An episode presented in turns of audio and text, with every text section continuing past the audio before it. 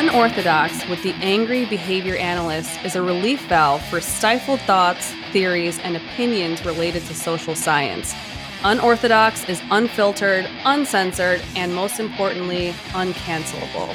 The Angry Behavior Analyst is all triggers, no warnings.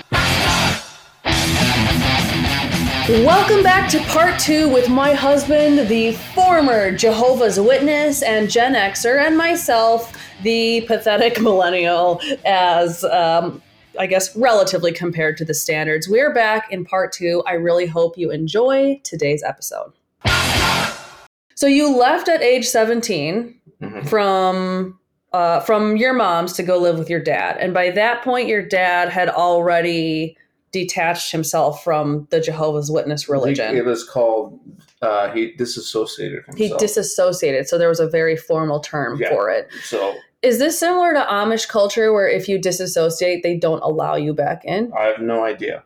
I just know that when you disassociate yourself, you have to write a specific letter of disassociation. Because my dad was baptized, and that's that's the huge difference. When you get baptized, um, then you are considered a Jehovah's Witness.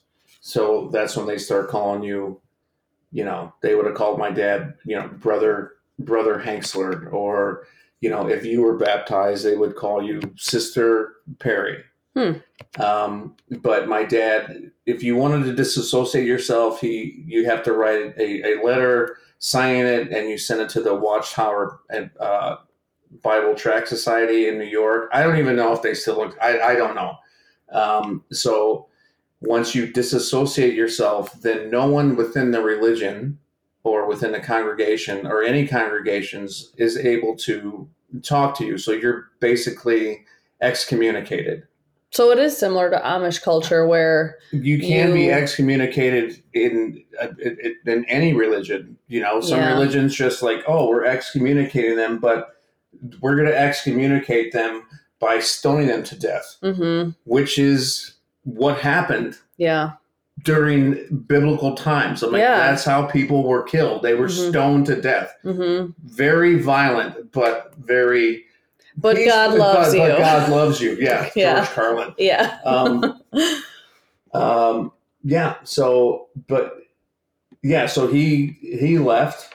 My mom stayed, and I think that was the. Um, yeah, I think that's what destroyed their marriage. My mom wanted to stay. Mhm. my dad thought like wow this is a, a lot of bullshit i like i'm he's like a, a religion detector you know he's like a detective and my mom wanted to stay and he said well you can come with me or i'm leaving and there was a lot of other things that were going on that's none of my business but um, yeah they started uh, their relationship started to fall um, and then yeah my dad got a job in texas and my mom stayed um, in ohio.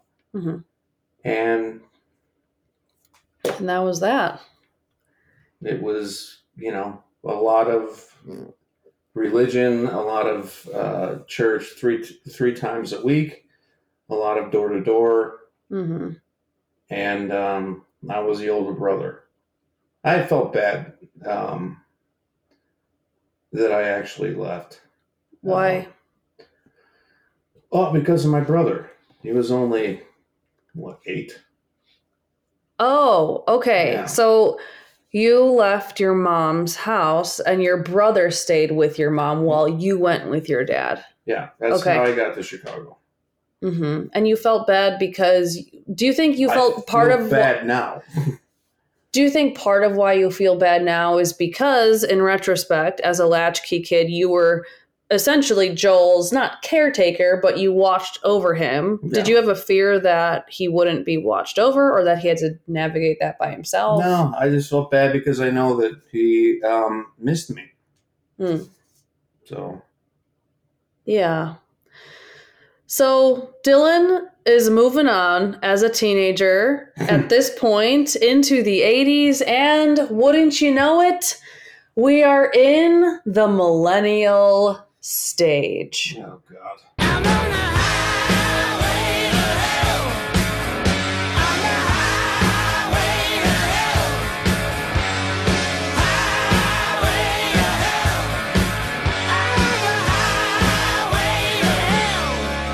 Ah, 1981 to 1996, the beginning of the World Wide Web and the birth of devil spawns that were entitled beyond belief and they were attached to the media.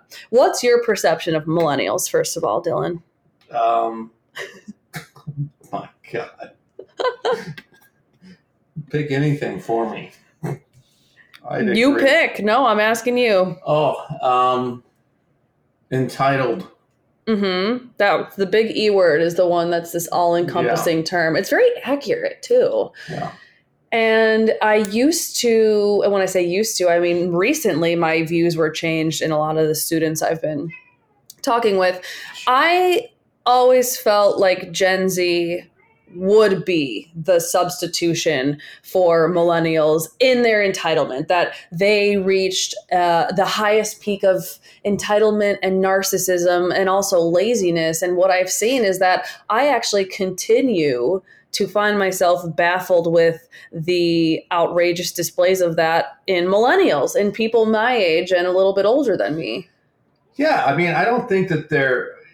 I don't. I, well, I mean, your definition of of being lazy, or the definition of lazy has to be. Um,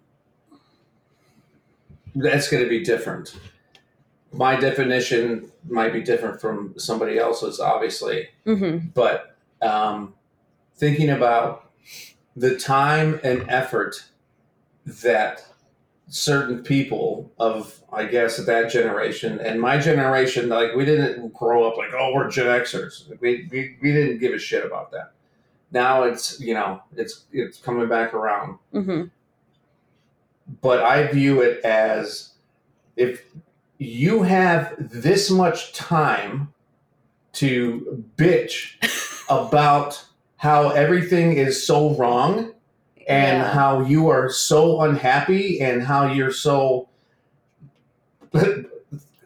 oppressed or whatever the hell that means anymore Mm-hmm. you have time to better yourself in life you know you can work more you can Mhm. get a second job like you just have too much time on your hands why why are you spending you know Mhm. 15 hours a day on the computer bitching about like how you're not getting you know what's you are rightly deserved Well, Go out and especially do it Yeah, especially now we we've always we just we discussed that the American dream for Americans was in a lot of ways almost grandfathered in. Yeah. Whereas with millennials, we grew up with the internet and we have even more opportunity and technological advances at our disposal that could make it that much easier to find work, to find I guess fulfillment, to attain some sort of achievement.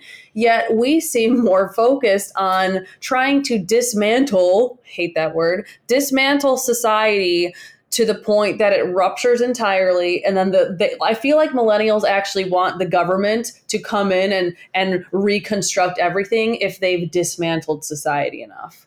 Yeah i think every generation wanted that so this is To a not like- degree. well, no i think everybody did. So this is not like oh we're we're the only ones thinking about this. Like no this happened. Yeah it's not original this is not original. I mean Yeah. we've always thought that and that's what's getting passed down. Hmm um, but yeah we don't communicate we don't have face nah, okay. So millennials don't talk face to face unless you know you're with your friends hmm you know um, and even then and I well, I told you I'm like that's, and I told my son who's 21. I said if you're able to at least stop using acronyms, uh, stop texting what you want to talk about, and have a conversation. Mhm. And I even go so far as like I started off with like, you need to talk to someone face to face. Yeah Yeah, like nobody wants to do that anymore, Mhm. in, in my opinion, or they're afraid to because, like, oh, that's an awkward conversation. I'm like, what, what's wrong with an awkward conversation? yeah I don't. I why don't is it that. something that needs to be avoided We all you need awkward conversations. yeah in order to even get, in my opinion, to get you know whatever you're doing to get farther up that totem pole. We we have lost that. Everything now is through a text, through TikTok, through Twitter, through Instagram.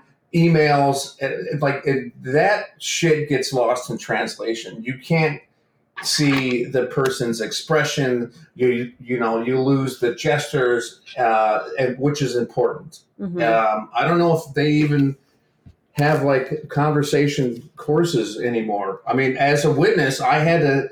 That was part of our religion that I had to get up and talk in front of 300 people, like once a month. I yeah, so when I was in high school, or actually, you know what? It was I think it started in middle school when it was a requirement that public speaking be part of the curriculum and we need to pass a public speaking course to graduate from middle school. In high school, it was the same exact thing. I even had public speaking requirements in college. I've always loved public speaking, so it was never an issue. But we see now that and millennials there's a, there's an ongoing running joke that please text me I'm a millennial and I hate answering the phone. What? Yes, it's it, we almost take pride in it that I'm too anxious. I'm a millennial. Please don't call me. What And I think that's embarrassing. It's. I think it's stupid. I think it's stupid too. And with It has nothing to do with like where you fit in in the human generation race. You need to be able to talk, and it's going to come back around. There, yeah, no the doubt. title will have to turn. There's There's- no way to sustain how we think we're communicating right now. And to answer your question, sorry that I skipped over when you said, are there even conversation courses anymore? Nowadays, there are not because they've all been replaced with don't worry about your burnout. It's just perfectionism. And it's because, uh, uh, you know, your self care routine is not intact. So it's all of these outsourcing of responsibilities that have nothing to do with communication. So nobody's working on their communication skills, but millennials are also simultaneously obsessed with the fact that they feel like they're just too anxious and overwhelmed to actually work. Well, this is why UIC is on strike. Mm-hmm. Tell us more about that. Me and Dylan just learned about this the other day Yeah. because his uh, his son goes to UIC. Yeah, so Sammy is um, finishing up his junior year. He started off at Ohio State, but that was during the the still kind of the pandemic, and he couldn't go to class, so he was you know getting crazy, losing his mind, just being in his dorm all the time. So he transferred to UIC, uh, closer to home, and now they're on strike The professors. the professors are on strike. UIC, University of Illinois Chicago, are literally on strike um, because the faculty obviously they want uh, a raise, but they want more awareness and more um, money to be, um, I guess, available to students, their college students, their graduate students um, for support of their mental illness. And I asked uh, my uncle, who is this is kind of his jam, he said, "Oh yeah, these students are claiming that they have mental illness because they're anxious hmm and get sad and get depressed." Because of the courses, Because of the ha- course load. because they have to actually study. That's literally why they're on strike. So no, no, okay, wait, wait, clear this up. Yeah. So the teachers are on strike because they feel there isn't and there are not enough resources available to illness. these to these quote unquote mentally ill students who are just overwhelmed because they have to study. Yes, because they're under too much stress. The Hmm. students are. And That's adorable. I think that is I I mean I laugh. And you know, when I talk to my son about it, he's like, Yeah, I don't know. I mean, and my you know, my son gets anxious, but so did I. Mm-hmm. I'm sure you did. Well, there's a difference between getting anxious, which is natural and normal, and then taking that anxiety and Well, using it as a proportion. yeah, and using it as a crutch for everything. Right. That's exactly what's happening. People are like, yeah, I can't come to work. I'm I'm too anxious. I'm anxious. I need a, my 10th mental health day. So this is how I see millennials. Okay. So millennials can, a, a few words and phrases may resonate with millennials that are listening or anybody else for that matter. It is a very child focused world. This arguably may be the conception of child led parenting or gentle parenting. Um, school shootings started gaining a lot of Mhm. uh, media attention. The there was 9-11. Would that actually would that have happened after um the millennials? Yeah. So the millennials, sorry, I got the age range wrong. 1981 to 1996 are millennials. So 9/11 um, would have happened after that. But I feel like the the rise and the attention brought to school shootings, do you think that had any part to play in why these parents of millennials were so obsessed with always hovering over their children? No, because if they were hovering over the children, um, I think in the school shootings, like Columbine, Mm-hmm. um, but well, I mean, if if you're hovering over your child, you're all you know, you're always knowing what they do. It's the helicopter parent. It's a helicopter parents, yeah, and you know, and I don't think it's generational now. I think that there's just some either cultural background or you know personalities um, within the Mhm. household. Like, hey, I need to know like what you're doing at all times. Um, you don't think that's more pervasive though in millennials and beyond compared to like latchkey kids and even baby boomers? no, because I, you know, I think the kids that, um, well, who was it uh, in the Columbine? Dylan was one of the names, and I forget the other one. Was one of the shooters. Yeah, I forget There's the- two. Yeah, you can figure. You can Yeah. Google that, but his their parents probably had to be, you know, my age. Mm-hmm. So, you, I, yeah, I don't know. I don't. I don't. I don't know. I, what the answer to that question is. So how about let's let's maybe frame it this way. Okay. Do you think that millennials have grown up more sheltered than other generations? Every generation, I think, has grown up more sheltered Than the previous? since um, the greatest generation or the silent generation. I think they're definitely more sheltered. They're given more, and they want to keep giving more. And um, you know, we, you lose that integrity of how am I going to make this? You know, when you think about great, great, great grandparents that you know they lived in a shack and they're Mhm. like, okay, we got to get the hell out of this country, and they find a way to where they think is a better place for them, and so they work their ass off, and they continue to work their ass off, and then they want to put their kids through college, and they still some work ethics, and you know that next um, generation of parents wants something better for for their kids. So they give them a little bit more. They try to instill but they help them out. And it just it trickles down to yeah i mean we were spoiled. Yeah. Yeah but i i agree about the, the the fact that things might trickle down and perhaps each generation becomes more sheltered maybe because of cultural influences and more media attention being brought to certain things.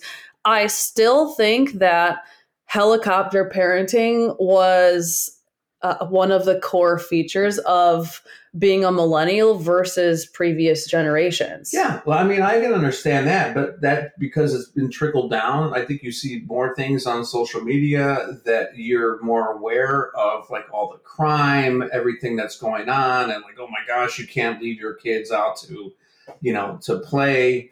Um, you know the old story like oh we had to come home when the street lights went on. I mean that that was it. You were gone yeah all parents were completely fine with day. that I told you we weren't allowed to call each other's home. We had to wait till seven o'clock a.m. Mm-hmm. Yeah, my parents told us that too. Yeah, don't call before 7 And then Mhm. at seven o'clock, the phones are ringing off the hook. hmm When But- people still had landlines. Yes, right. Um, but like Sebastian says, like now all these weirdos that are on the internet, they come out of the basement. now you know Yeah. what the hell is going on, and people are afraid. and uh, they're rightfully afraid but but if you look at the rates of kidnapping and all of these things that parents were super fearful of maybe in the 90s or the 80s or, or maybe decades before that they're at lower rates now than they ever have been before It is what they see, it is what they hear, and it is what they watch that I think that, and that is what? What do you want to call that? Do you want to call that social media?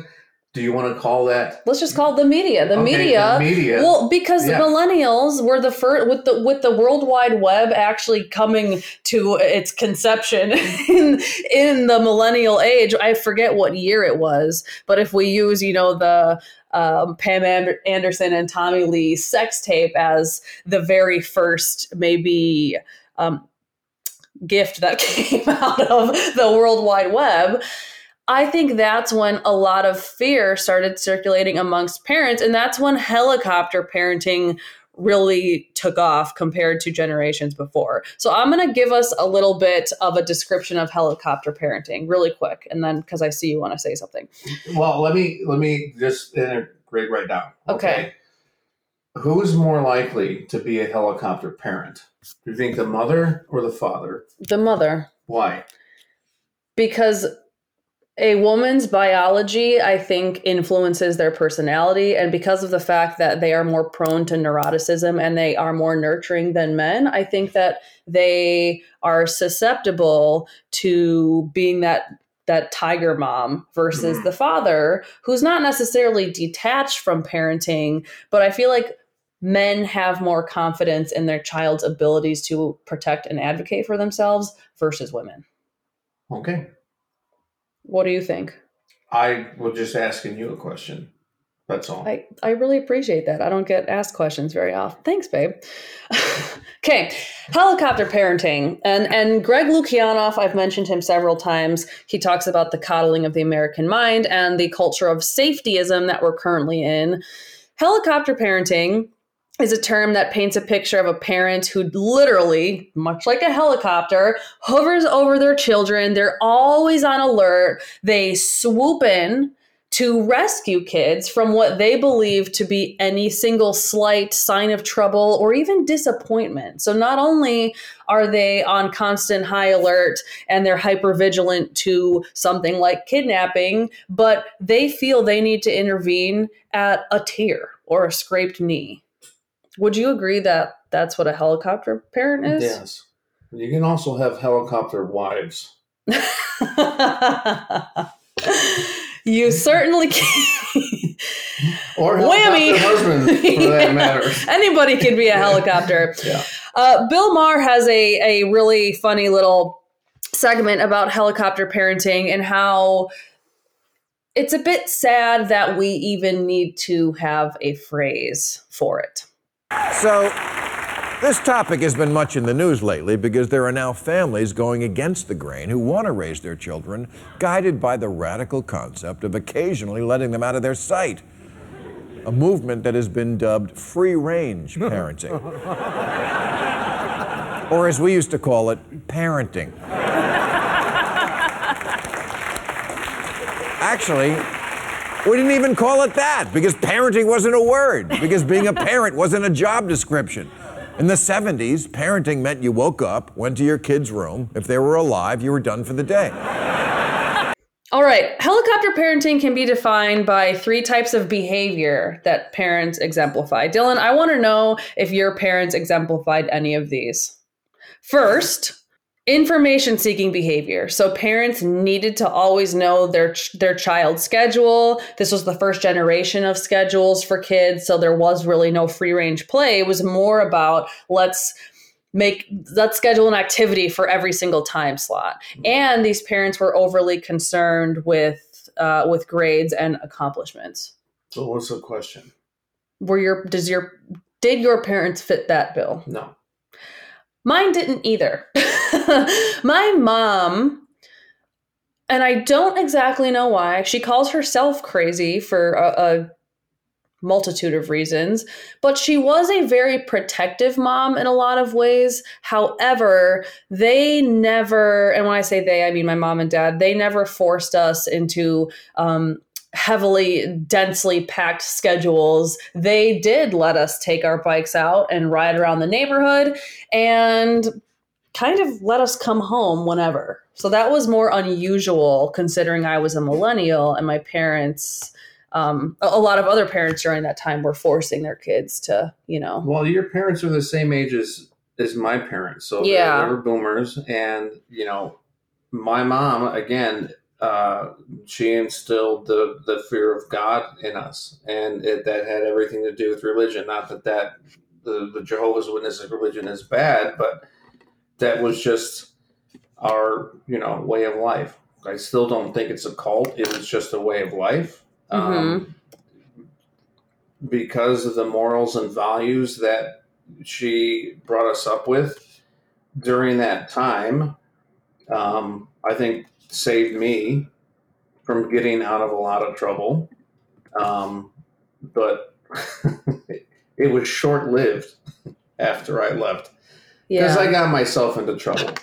Um, so, there, but it wasn't like, okay, you know what, you need to do this. It wasn't like Bible beating, but it was more structure. You know, like, hey, you know what, you need to have this done. So I told you that we had, or she had, you know, it was inside the cupboard door. Mondays, this is what needs to be done before I get home. Tuesdays, this was, you know, and so we did have a schedule of things that we needed to do when we got home. But those were chores. I'm talking are- about the millennial version of you need to go to piano lessons at 6 a.m. and then you're going to get academic tutoring so that you could prepare for your freaking SAT in 10 years and make it into Stanford on a full ride. And then you're going to go to tennis lessons with a private coach. And, and those types of things were, Yeah, I think that that came from um, our generation. Um, if you want to say like you, you want to push your your kids because we were we had to figure things out for ourselves. so you, you didn't have someone pushing you along really or No, keeping like, you accountable. You need to do this. That's a really good point. Maybe, so, do you feel like Gen X parents to millennials or Gen Zers, maybe, uh, do you feel like they they are overcompensating for the accountability that they wish they had? Maybe. I think I don't know. I, honestly, I don't. I don't know why kids these days, even younger than you, hmm I'm talking about like my son's age. So what is he? Gen is he Gen Z now? Have Yeah. Yeah. There are a lot of suicides because they are under pressure. I don't. I don't get that. Like that- academic pressure. Academic pressure. hmm I don't understand why that happens, Yeah. and I don't know where that comes from. hmm Um, so I don't know if I answered your question, but to me, like I, I Sammy had a couple of classmates that um, committed suicide, and they were straight A students, but apparently under pressure. I'm like, are you, are you kidding me? Yeah. like you're doing great. Like, what is the pressure? So, one of the second behaviors that we see with helicopter parents is that they jump into conflicts with their kids' roommates, friends, boyfriends, girlfriends, and even bosses. You're nodding your head and somewhat half rolling your eyes. What do you think about that? I think it's true. Yeah. and I don't know where that comes from. Honestly, I, I Yeah. think that we that the media in general, or where you live, um, the people are afraid. I mean, I don't see kids playing outside that much anymore. Well, but I'm talking specifically about conflict. Um, so we're not talking even about Okay. safety anymore. We're talking about the fact that these parents of millennials are jumping into their children's conflicts to try to solve their conflict for them. Like, oh, your boss was mean to you. I'm going to call him and write him a letter on your behalf. Do you? Uh, I, I guess. What are your thoughts on? It, I think in that case that you um, probably just wouldn't trust your child's um, Abilities. decision- abilities. Yeah. Yeah. decision. And that perfectly goes in with the third behavior, which is limiting the child's autonomy, because a lot of millennial kids believe that their parents are preventing them from making their own mistakes because they're so heavily controlled by their parents' decisions for them. That's on them. That's on who? On whoever thinks The millennial? them, Yeah. because they could take every Yeah. action toward at this point like myself i'm 31 uh, what would the youngest millennial now be if they were born in 96 the youngest millennial would be oh god What is that? 23 is that 27 26 or 27 No.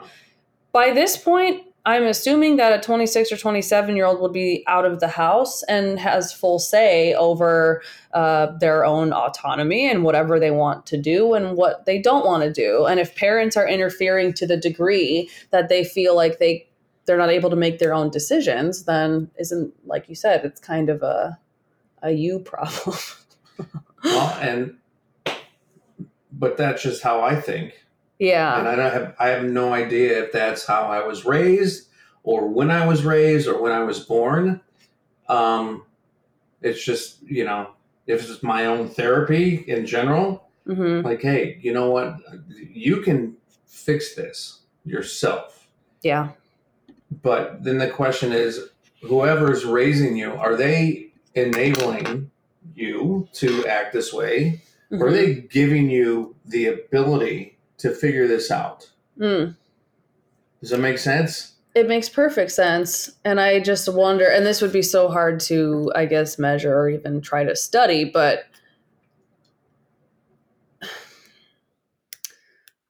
do you think that if, let's just assume Gen X is raising Gen Z, so we'll look at Yeah. you because you're Gen X raising Sammy, who's Gen Z. If Gen X lacks self sufficiency um, or accountability because of their upbringing as latchkey kids, would that go along with your trickle down theory then? It always is going to be because I I speak me personally speak in a in a in a general in a general way. Mm-hmm. So I know how. I mean, obviously, I experienced and you know ways that my parents raised me, even when my dad was out of the house. Mm-hmm. I was self sufficient. I had to figure things out for myself. Yeah. And so did my brother. And I Mhm. know that for I, I I can't speak for every person that was born in that um, time frame, Mm-hmm. but that's what you know. I I think I instilled in Sammy. It's like, oh, you know, you're having a hard time. You can talk about it, Mm-hmm. and I'll listen to you and I'm going to give you my advice. Um, that's where we are now. But like, this is on you. Yeah. You know, I literally, that's, you have to fix this on your own. I will be the safety net in case you fall. But yeah. So, and there and there's other people that you know think differently you know we talked about this if if, if somebody comes when i came here i um, met a lot of first generation italians greeks um, uh, hispanic mexicans colombians and the mom was always home the yeah. dad always worked Was And- working. but we were the same age Mm-hmm. you know so having that dynamic is different than mine Mm-hmm. they didn't they didn't know a lot of things that i was taught does that make sense so i think it's it's um it's individualized for sure mm-hmm. i don't know if i'm going off track here No, you're you're on track. So I forgot to mention while we were talking about Gen Z, okay. there's a couple personality traits that I think perfectly fit you. or Gen X. Uh, I meant to say Gen X. Gen X in general. One is that they're a little bit more cynical, and two is that they don't understand the positivity from the boomers and the millennials. How accurate is that? you're gonna have to rephrase that Okay. Gen X has a little bit more of a pessimistic view on life and they don't understand the types of people that wake up smiling and want to achieve uh, i guess a sense of happiness at their job and they can't really wrap their head around uh, this whole positive vibes only and over positivity I don't know why you would label that to a specific era in which somebody was born. Yeah, it doesn't speak for everybody from Gen X, but No, I, I mean across the board. no, I I know, I know, but I'm saying that I'm wondering if if a generation that had no parent, well, they had parents, but they didn't parent in the more traditional way. Do you think that would have made people more cynical? Like, why do you think that there's this stereotype of Gen X being more cynical uh, and more blunt, I guess, and more direct than other generations? Because we had to figure stuff out for ourselves. Mm-hmm. You know, we already found out what the answer is. Yeah. because we had to find it out on Yeah. our own. Mhm. And then somebody else comes in and starts telling us, like, oh, well, it's going to be this way. And we probably would be more of, are you fucking kidding me? I already figured this out on my own. Why the hell are you coming in like four hours later? Yeah. I Yeah. don't know. That's, Why do you feel like some millennials are more offended by bluntness now and direct communication? I have no idea why millennials are so offended. I, I I don't. I think this is I think it's silly. mm-hmm. I you know, I refuse to do um if you're offended, I'm sorry that you're offended. I don't know when this happened. I don't know why this happened to me. It's just it's mind-boggling. It's, is. It, it's like why are you so upset Mm-hmm. that you have to go to school or work and you know you have to be there at eight o'clock and that you are mentally you have a, a some sort of mental breakdown because you have to wake up at seven to get there by eight It does sound ridiculous, but that's that's what we're beginning to be characterized as, and that's why I always tell you I am embarrassed that I'm grouped into a category of millennials. People that are afraid to talk on the phone or don't answer the phone and then they text the person So back when- right away. when do you think this happened and why Ooh. you were you were raised by boomers Yeah, and my dad never allowed me. I, shouldn't say he never allowed me to get offended, but he was very blunt. Thank God he was blunt in his communication and how he talked to me and disciplined me and punished me. Uh, there was no room for a, a mental breakdown about something ridiculous. He would be the person that would say, Are you kidding me right now, Kayla? You're not having a mental breakdown. You're being a little shit. I don't know when that happened Yeah. you know i i, I don't Mhm. Seriously, my son is a, a Gen Z. Apparently, I don't give a shit what he is. He could be uh, a Gen W, whatever. I, I don't care. But what I tell him is like, hey, you know what? This is life. And Yeah. it's always going to be life. It's always going to be hard. It's too. always going to be hard. And the worst thing is if like somebody's hovering over you Mhm. that is the worst. And I don't know. I think it's more that everybody's afraid. Like, oh, I just want to make sure that they're safe. I mean, obviously, that you want to keep your um, your loved ones safe and your friends safe and your students safe. But we're safer now than we ever have been. But we're more crazy now. We're more, yeah, we're It's more, correct. we're safer now, but we are convinced that we are uh, Unsafe. constantly under threat. Yeah. And here's the question: Where do you get that idea? Not like in general. Like, where do we get that idea that we're under threat? Is it the shows that we watch? Hmm, that's on TV. You know, is it the movies that we see? Is it like what we hear? Is like, oh my gosh, this person's house got broken into. Now we have to like everybody thinks that they you know need to buy a gun, but then there's like, oh, we need to like be careful of like who owns a gun. hmm It is, yeah. Um, Yeah, I, I don't know when it started. I don't know when these things I, I guess if we go back to the concept of political correctness that's not even a term really anymore but pc political correctness was um when was that i feel No, like i want to google like that when you couldn't just like say what was on your mind, and you know what we said in our generation as like messing around with people or busting balls, busting chops. You said something, and now you can't say anything anymore. Yeah That's the other thing I wanted to bring up. It's like censorship.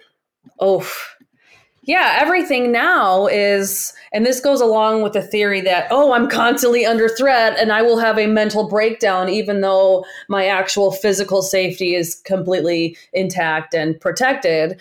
Uh, We believe so strongly in the power of other people's thoughts that we claim as millennials, millennials millennials are the only people I've heard say this that me not speaking to you because of our ideological divide is an act of self preservation. And you are threatening my right to exist if you present me with arguments or theories that I don't like. That that's you know what I get that. How do you get that? That's Well, insane. Because you can, whatever comes to your mind, even if it's like Jack Nicholson in One Flew Over the Cuckoo's Nest, hmm think what you want. I agree. Yeah. You could think whatever you want. Yes. I never And- said that No, they, no, no, they're no, not no, no. allowed I, to. I'm, I'm making my point is that think whatever you want. In my opinion, don't shove it down my throat. right. I think that this is a really messed up time in in the world, but there are times that our parents hmm said the same thing. Like, wow, this is a really messed up time. hmm And my grandparents said, wow, this is a really messed up time. Yeah. And you think about what actually happens through generations since we're talking about it. This is a messed up time. Yeah. It's really it's weird, but it's also like you have to expect that. It kind of And- comes with the territory Right. Think of. about if we are still around, if you know, you know, the witnesses keep talking about the new order and Armageddon, and like we're in the last days. So if we last two hundred years Mhm. as a Homo sapien sapien Mhm. race, Yes. what the hell do you think this world is going to look like in Oh, 200 God. years? Yeah, I mean, and, but think about that. And then my dad always talked about this pendulum, you know, like you go back and forth, you Mhm. know, like a like a grandfather clock. hmm If you cannot figure out how to express your feelings face to face and have a conversation, you are doomed Oh, when yeah. that pendulum comes back down. Which it will. do- and it's going to happen. yes. And that's all we're teaching people is to, I'm upset.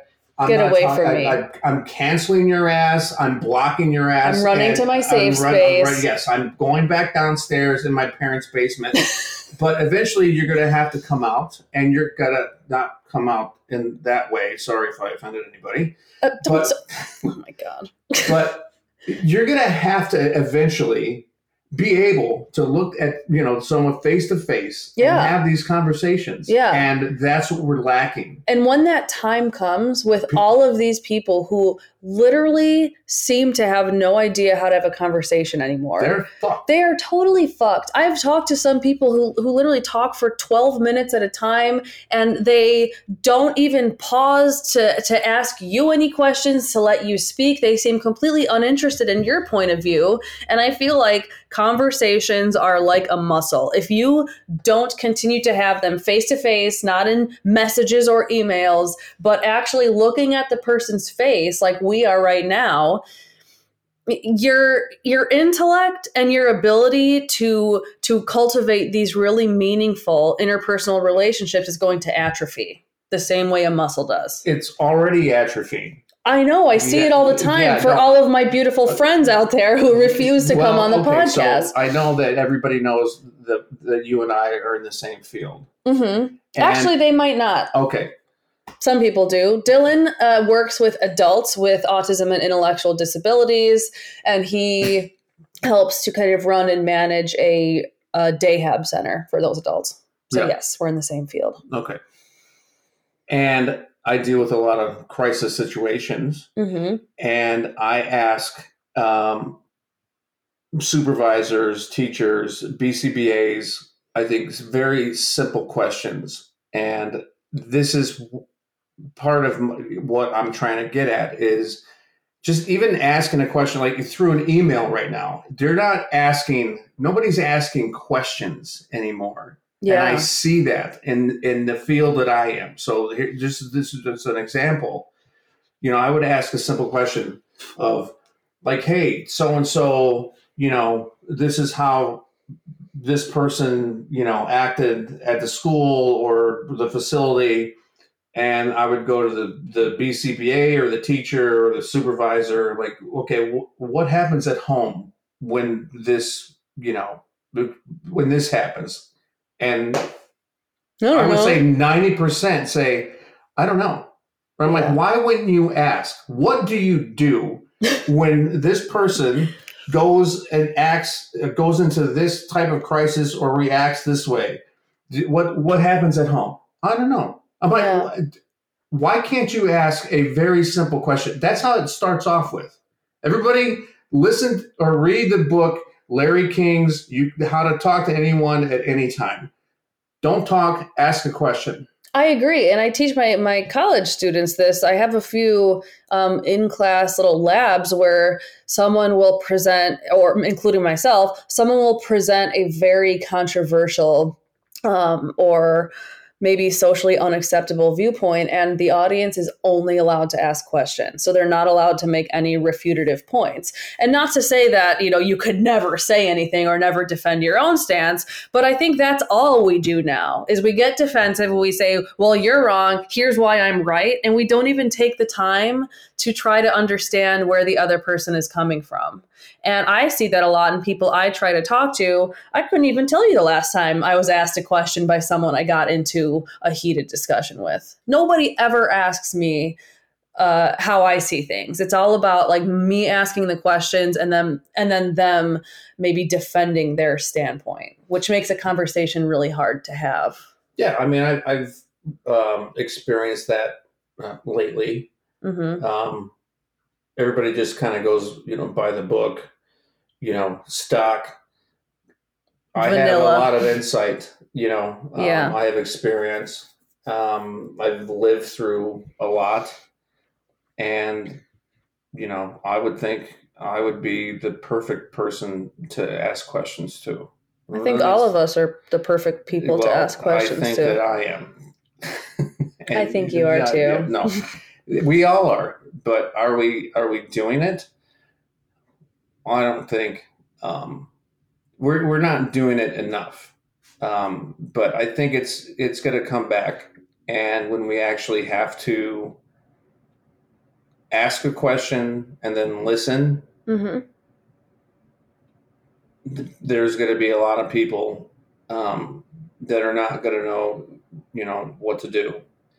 And you know, you and I talked about this. Like when you have a conversation, um, and you're trying to get information, and you're just trying to like, hey, how was your day? You should not be doing anything else. You should not be on the computer. Yeah. Like this whole like, oh, I'm listening, you know, while I wash the dishes. Like, no, hmm that's not a conversation. It's got to be face to face, eye to eye. You're not on your phone. hmm You're not on the computer. You're not, you know, Yeah. watching TV. I mean, at least with you, I mean, you know, now it's the technology. I can just hit pause to the show that I'm watching and I listen. hmm That's an in depth conversation right there.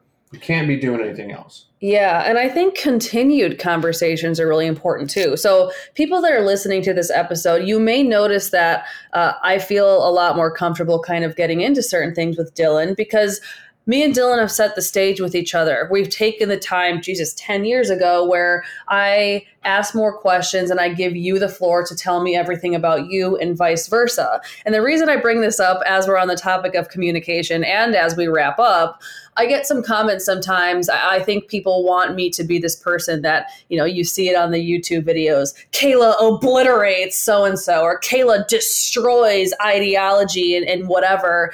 And I think what the, the context lacking around that is you need to allow people to feel comfortable speaking to you to have the, the conversations that me and Dylan are having right now. Can you like nobody would feel comfortable talking to me or Dylan if we jumped down their throat trying to correct police or obliterate their thinking.